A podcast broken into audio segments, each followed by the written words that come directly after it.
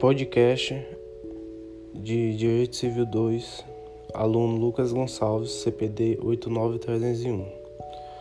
É, as fontes do direito obrigacional. As obrigações provêm dos contratos, das declarações unilaterais de vontade e dos atos ilícitos. São também denominados convenção, ajustes, pactos, etc.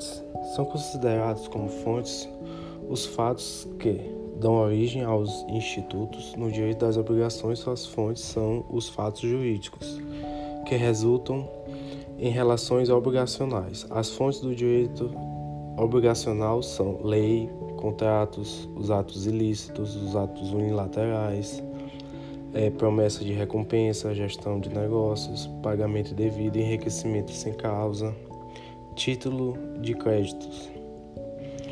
Como, como, por exemplo as leis. As leis são base do direito. No entanto, alguns autores divergem, pois afirmam que apenas a lei não conseguiria estabelecer vínculo jurídico, sendo necessário para alguns o fato jurídico e para outros esse vínculo tem a necessidade de uma autonomia da vontade.